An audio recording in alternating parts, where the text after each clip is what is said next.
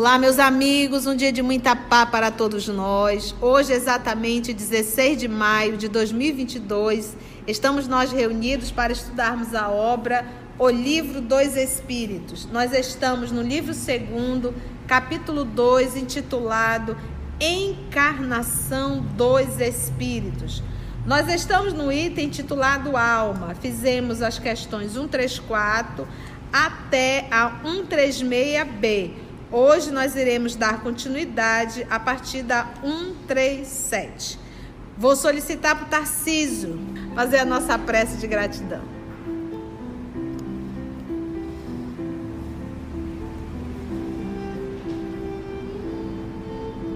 Amado Mestre Jesus, queremos te agradecer, Senhor, por mais essa oportunidade que temos e aprender um pouquinho mais dos teus ensinamentos. Que possamos, Pai amado, absorvê-los, exercitá-los no nosso dia a dia,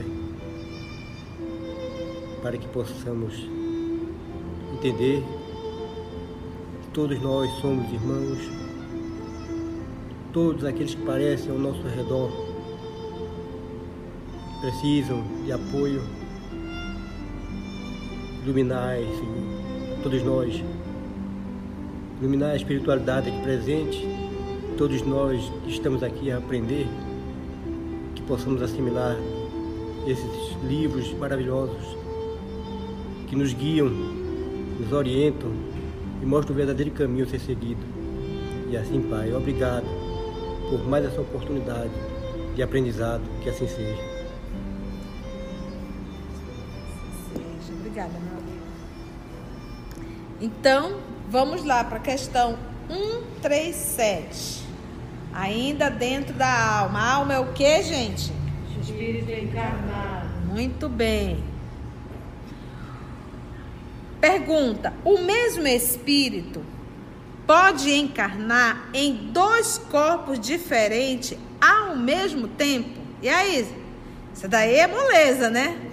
Pode ou não pode? Não.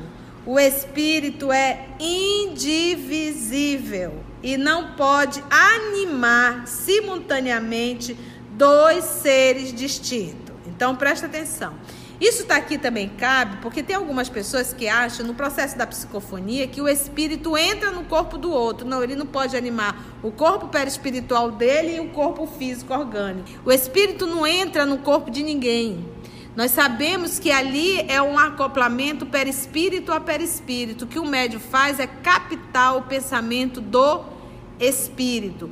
Às vezes, as sensações. Então, quando você vê de uma pessoa no processo de subjugação, que se joga no chão, que se bate, é uma ação do espírito, mas o espírito não está dentro do corpo dele, mas está agindo sobre ele.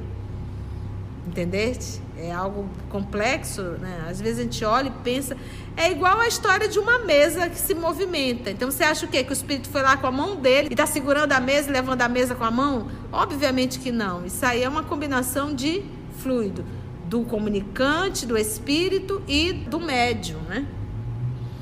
Então ele diz: não, o espírito é indivisível e não pode animar simultaneamente dois seres distintos ele solicita que a gente veja o livro dos médios. Eu vou deixar para você fazer isso. O capítulo intitulado Bicorporeidade e Transfiguração. Bicorporeidade, nós já estudamos isso em o livro dos médios. Está no nosso canal. O livro dos médios, estudos 55 a 59. Então, nós tivemos aqui no Brasil alguém muito conhecido com o fenômeno da bicorporeidade, que era Eurípides Barçanufo. Ele estava às vezes dando aula e ele de repente dava uma parada, uma congelada. Os alunos já sabiam. Então, naquele momento que ele aqui congelou, ele deixou o corpo e ele, espírito, vai para algum lugar ajudar alguém. Ele chegou a fazer até parto nessa situação. Mas no local que ele vai, ele se materializa. Então, daí o fenômeno de bicorporiedade. Mas um corpo ficou aqui em estado estático e ele em espírito vai lá se materializa, que a gente sabe que é um fenômeno até mesmo do, do corpo perispiritual. Ele realiza esse fenômeno, faz o que tem de fazer, mas o corpo físico dele aqui está como se estivesse dormindo, está parado. Por quê? Porque quem pensa, quem é o ser pensante é o espírito, e o espírito não se divide. Então não tinha como ele estar no corpo que ficou dentro da sala e no corpo que foi lá ajudar uma pessoa a fazer o parto, entendeu? Eurípides Barçanufo. Era ele que realizava o fenômeno da bicorporeidade. Questão 138. Que pensar da opinião dos que consideram a alma o princípio da vida material? Então, agora é isso. Olha, tem um grupo aqui que diz que a alma é o princípio da vida material. O que pensar disso? Resposta é uma questão de palavras, com a qual nada temos. Diz, olha, gente, não tem, nós não temos nada a ver absolutamente com palavras. Vocês que se entendam. Começai por vos entenderdes mutuamente. Isso é uma questão de palavra, não tem nada a ver com isso.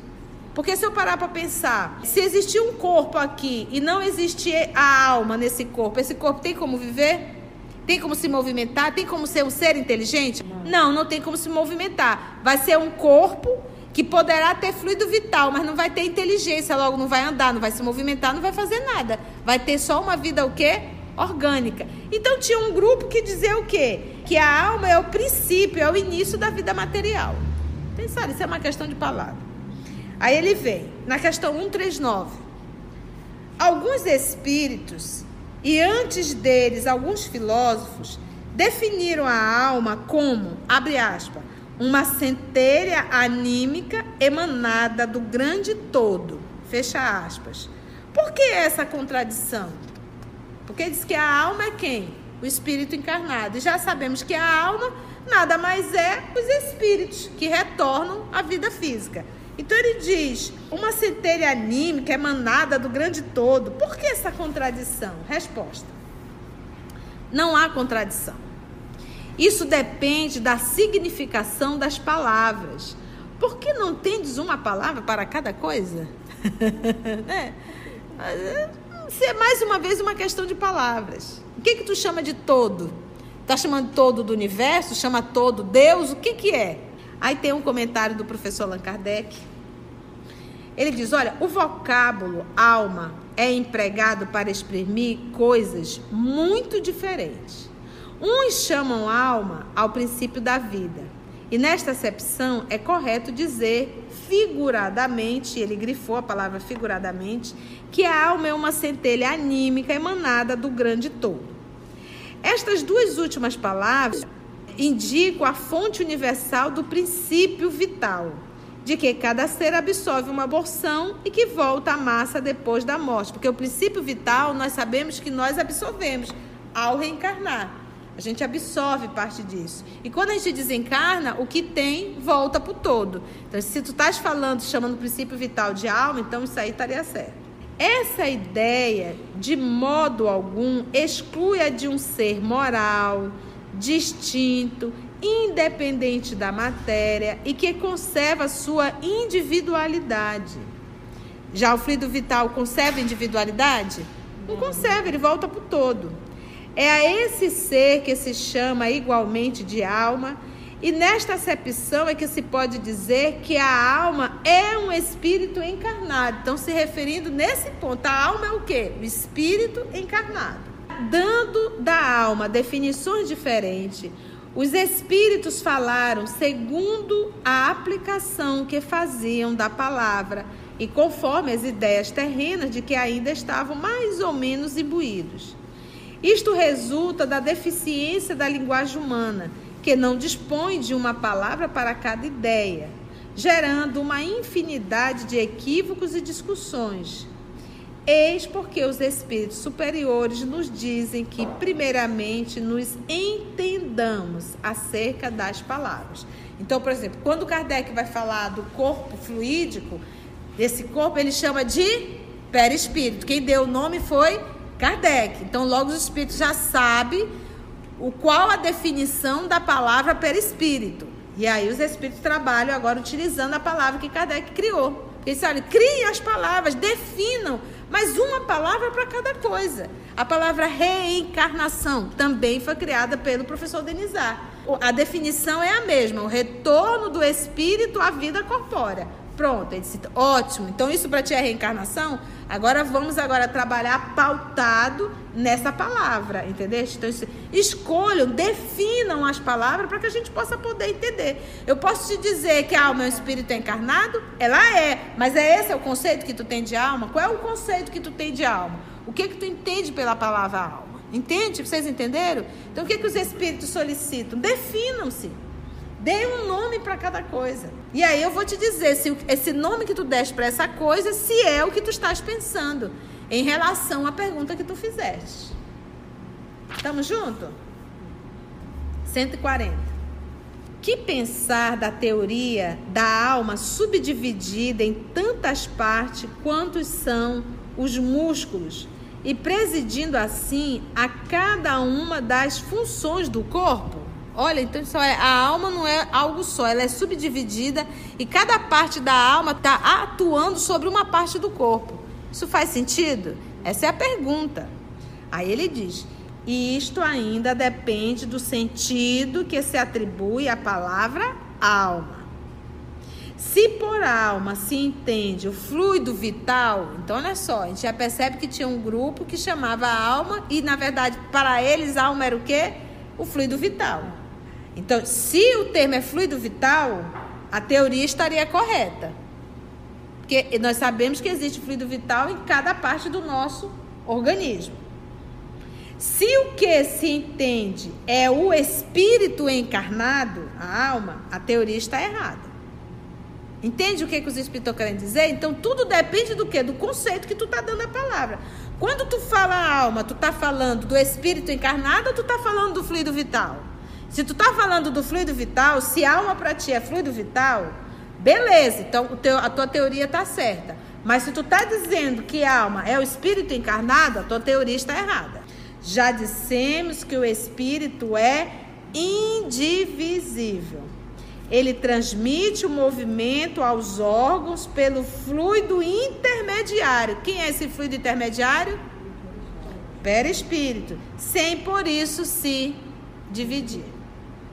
Aí o professor Allan Kardec fez ainda 140A. E ele disse assim: olha, entretanto, há, ou seja, existem espíritos que deram essa definição. Qual era a definição? Que a alma subdividida em tantas partes quantos são os músculos e presidindo assim a cada uma das funções do corpo. Isso, ó, teve um espírito que falou isso. Há espíritos, espíritos no plural, não foi só um, não. Ó, vários espíritos falaram isso. Dessa definição. Resposta. Os espíritos ignorantes, ou seja, que não conhecem a verdade, podem tomar o efeito pela causa. Então eles estão o quê? equivocados. São perversos? Não, apenas também não sabem. Que é esse um outro cuidado que nós temos que ter. O fato de ser um espírito, isso não dá a ele o conhecimento total da verdade. Quem é que conhece a verdade? São os espíritos superiores. Daí Jesus dizer: Eu sou o caminho, a verdade e a vida. Tia, a senhora está chamando Jesus Cristo de superior? Ele é além de superior. Ele é além de um espírito puro. Ele já é um espírito crístico. Tá? Então, quando a gente parar sempre para pensar, reflete. A nossa experiência ainda, nosso movimento ainda é primário, primário. Quando nós chegarmos a espírito superior, aí é que começa realmente o nosso processo de aprimoramento espiritual. É agora que começa a ficar bom. O que nós ainda estamos fazendo é nos libertando de uma vida horizontal, primitiva e animalizada. Esse animalizado aí não é de anima, não, não é de animado, é de animal mesmo. Nós ainda estamos nesse movimento bem horizontal. Então, os espíritos ignorantes podem tomar o efeito pela causa, ou seja, confundiu tudo. Comenta o professor Denizar. A alma atua por intermédio dos órgãos e os órgãos são animados pelo fluido vital que se reparte entre eles. Agora, olha só aqui. Existem irmãos dentro do movimento espírita criticando as obras de André Luiz. Criticando porque tem coisas que não batem com o que está nas obras básicas. E uma dessas coisas é que o corpo perispiritual não é um organismo. Porque Kardec não falou isso. Kardec não disse que o corpo perispiritual contém órgãos. Olha isso aqui, olha a nota do professor Allan Kardec aqui. A gente tem que ler com atenção realmente. Porque o que, que ele acabou de falar? A alma, que é o espírito encarnado, ele tem como atuar direto no corpo físico? Ele precisa de um intermediário, que é o corpo perispiritual. Ok, aí olha o que ele diz. A alma atua por intermédio dos órgãos e os órgãos são animados pelo fluido vital. Então, a alma atua pelos órgãos, mas a alma tem como atuar direto sobre os órgãos?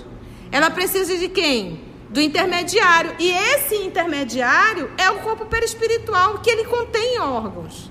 A obra de André Luiz, logo início, a gente vai se deparar com o próprio André Luiz sendo avaliado por um médico no mundo espiritual. E quando a gente diz que o corpo perispiritual é um modelo organizador biológico, ele é realmente. Os órgãos estão ali. Então, quando a gente afeta um organismo físico, daí a gente dizer que pode ser um movimento de lá para cá, quanto daqui para lá. Então, se eu de repente, utilizando cigarro ou qualquer outro tipo de dependência química ou até mesmo uma dependência alimentar, o abuso alimentar, seja lá o que for, eu danifico o corpo físico, não danifico? E danifico o corpo perispiritual. O órgão perispiritual fica danificado. Numa próxima encarnação, não tem como. Se o modelo organizador está danificado, vai formar sim corpos danificados. Porque ele se liga célula a célula. Então, o que diz o professor aqui? Olha, a alma atua por intermédio dos órgãos e os órgãos são animados pelo fluido vital. A alma ela atua é o ser pensante, é, mas ela dá vida ao órgão. Quem que dá vida ao órgão? O fluido vital. Então tu estás aí, tu estás encarnado. Passa uma semana sem comer, alguns dias sem beber água. Vê para onde que você vai? Para a cidade do pé junto. Porque acabou, vai acabar a vitalidade. Porque através da alimentação, através do repouso, a gente recupera a vitalidade. Mesmo tendo a alma. E uma vez acabando a vitalidade, a alma não tem como atuar sobre o organismo. Porque a alma é o ser inteligente. Ela é a inteligência, mas ela não é a vitalidade. Que a vitalidade é retirada do fluido vital. Então, para que eu possa estar encarnado, eu preciso desse conjunto. Eu preciso de um corpo físico, eu preciso do ser inteligente que anima a matéria, que é o espírito, e eu preciso do fluido vital, vital de vitalidade, de vida, que dá a vida ao corpo físico, mas não dá inteligência. Quem dá inteligência é o espírito, né? É como diz o livro dos médios, é o que anima a matéria, não é verdade? Vamos finalizar. A alma atua por intermédio dos órgãos e os órgãos são animados pelo fluido vital que se reparte entre eles. Quem que se reparte entre eles? Exatamente. E com mais abundância nos que são centros ou focos de movimento. Então, quando a gente olha para o nosso organismo, qual, aonde está o centro de movimento? Quem mais? Coração. Quem mais? rins, fígado, esses órgãos, como ele diz aqui, de grande movimento. Porque, gente, olha só, olha a função do coração. É ele que é a bomba injetora. Tuque, tuque, tuque, sangue vai lá e volta, sangue vai lá e volta. Sangue, ai, se ele parar, acabou. Então, olha a quantidade de fluido vital que ele precisa. E o rins filtrando sangue? Porque o cérebro, ele é o seu quê?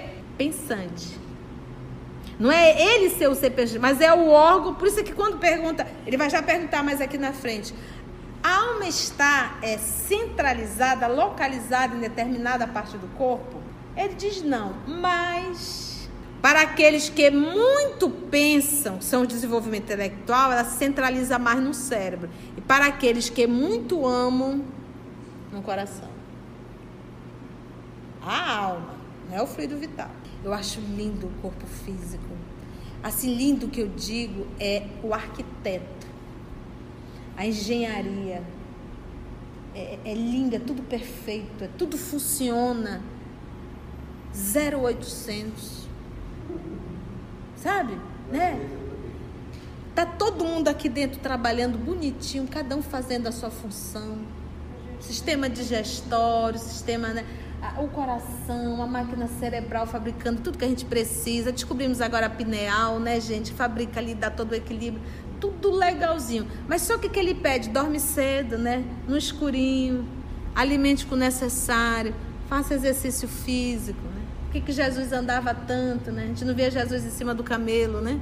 Não, vou mandando. Senhor, aqui é mais próximo. Não, eu quero ir pela Samaria. Eu quero dar uma volta maior. então ele diz: que se reparte entre eles e com mais abundância, ele colocou no plural, nos que são centros ou focos de movimento. De movimento. Esta explicação não pode aplicar-se à alma, considerada como o espírito que habita o corpo durante a vida e o deixa por ocasião da morte. Então, o fluido vital está direcionado, como ele colocou aqui, a, centros ou foco de movimento do corpo físico? Sim. Sim. A alma estará? Não. não. Porque lembra, ela não se divide, ela não se subdivide. Ela é um centro. Por isso é que ele diz: naqueles que muito amam, ela centraliza onde? No coração. Os que muito pensam, essa explicação não pode aplicar-se à alma considerada como o espírito que habita o corpo durante a vida e o deixa por ocasião da morte. 141. Alguma coisa, existe alguma coisa de verdadeiro na opinião dos que pensam que a alma é externa e envolve o corpo? A alma não está encerrada no corpo como o pássaro numa gaiola. A alma irradia e se manifesta exteriormente como a luz através de um globo de vidro ou como o som em torno de um centro sonoro. Então, a alma ela está presa como um passarinho? Não. Ela o que que ela faz? Irradia Entendeu porque Jesus disse: Fazei brilhar a vossa luz. Aí a gente já sabe, o espírito ele tem forma? Nós podemos chamar ele de o quê? Uma chama, uma centelha. Lembra disso? O que que mostra o brilho de um espírito? O que que mostra a irradiação de um espírito? a sua condição moral. E quando eu chamo de condição moral, eu chamo aquela pessoa que aprendeu a amar. Porque quem ama, respeita e cuida. Então ele diz: irradia e se manifesta exteriormente como a luz através de um globo de vidro. Nós aprendemos a chamar isso de quê? De aura. Lembra? ou como um som em torno de um centro sonoro. É neste sentido que se pode dizer que ela é externa. É nesse sentido. Por quê? Porque ela está sempre irradiando. Mas nem por isso é, ela é o que? O envoltório do corpo. Então ela é o envoltório? Não. Que é que ela faz? Ela irradia. A alma tem dois envoltórios. Um sutil e leve é o primeiro ao qual chamas perispírito. Outro, grosseiro, material e pesado, o corpo. Você está vendo como ele diz? Ele olha para o Kardec, o que tu chamas perispírito. Olha o que, que ele usa. A alma tem dois envoltórios. Um sutil e leve. Esse é o primeiro, ao qual chamas perispírito. Outro, grosseiro, material e pesado, é quem? O corpo.